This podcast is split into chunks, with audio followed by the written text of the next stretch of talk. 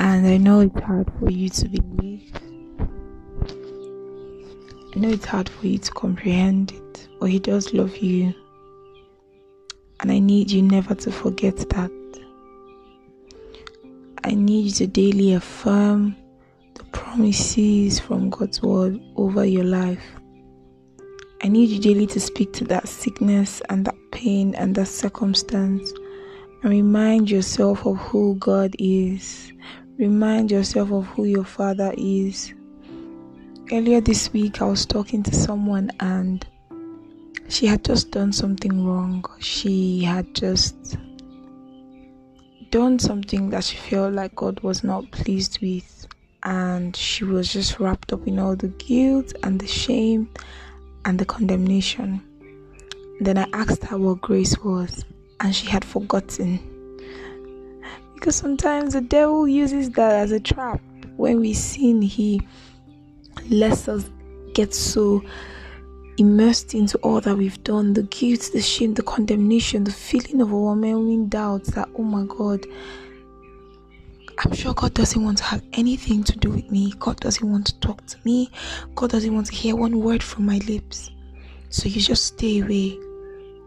You walk away. You go so far from Him because you feel like, oh, my sin has separated me from God. My sin has created this big divide. He doesn't want me. Meanwhile, He's on the other side waiting with open arms. If you understand what grace is, you will know that it's unmerited favor. You don't deserve it. He should push you away. He should close the door on you. He should shove you out. He should kick you and say, Oh, there, you're no longer welcome in my kingdom or in my presence. But no, grace is Come. Mercy says, No. I want you just the way you are. I want you to come back to me. My arms are open wide. I will receive you. Because even though sin has created a divide, my grace and mercy is more than enough. More than enough to cover for everything you have done wrong, you will do wrong, and you're about to do wrong. It is not the license for you to go having a sin spree, no.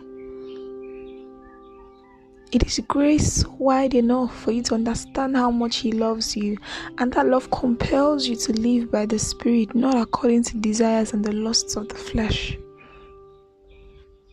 So, my dear, when you feel like you've erred, when you feel like you've walked so far away, when you feel like your sin is too great, what sin is great?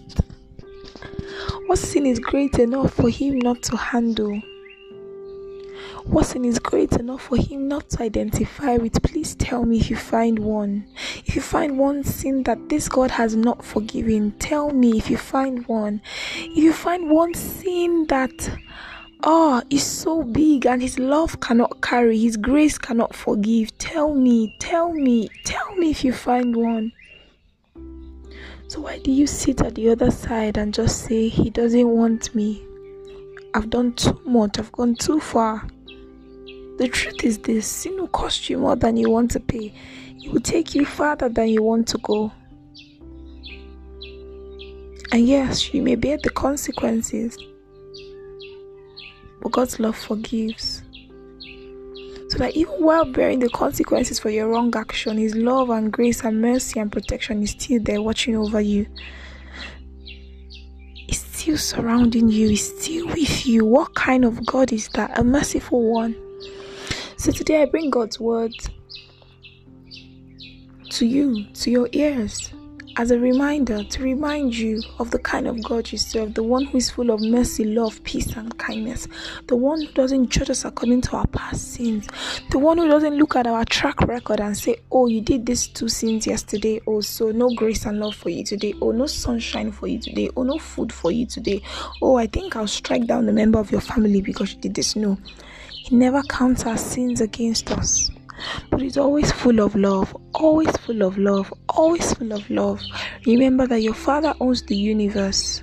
The winds and the waves respond to His voice. So even sin, guilt, and condemnation respond to His voice. When He says, My child, I've forgiven you and your love, He means it. He means every word of it. So please do yourself a favor and forgive yourself. Do yourself a favor and stop hurting yourself. Do yourself a favor and stop condemning yourself. Do yourself a favor and stop guilt tripping yourself. Do yourself a favor and stop shaming yourself and accept this love. Accept the forgiveness.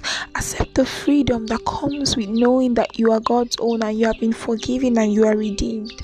Accept it because why? Your salvation is not by works alone, lest any man should boast. It is only by the grace of God. You don't have to do anything to earn His love.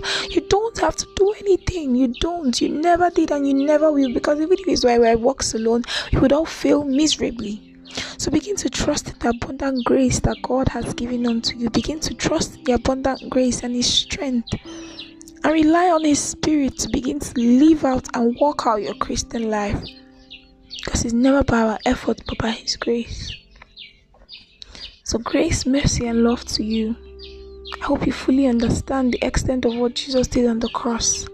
And I pray that you begin to walk without sin, guilt, and condemnation and step into the forgiving arms of God. Step into the love. Step into the, all that He has poured out and done for you. I hope you remember that you're eternally loved by Abba, and nothing you do or have done shall separate you from the love of Christ. No guilt, no death, no pestilence, no famine, no sword. Nothing can ever separate you from the love of Christ. If you've enjoyed listening to the podcast today, please favorite this podcast if you're using the Anchor podcast or whatever platform you're listening on. Please subscribe, share to your friends, share to someone you know who needs to listen to this. And if you have questions, if you have anything you need to gain clarity on, just send me a DM on Instagram at confessions with Toby Fusika or send an email at confessions with Toby Fusika at gmail.com. I will listen.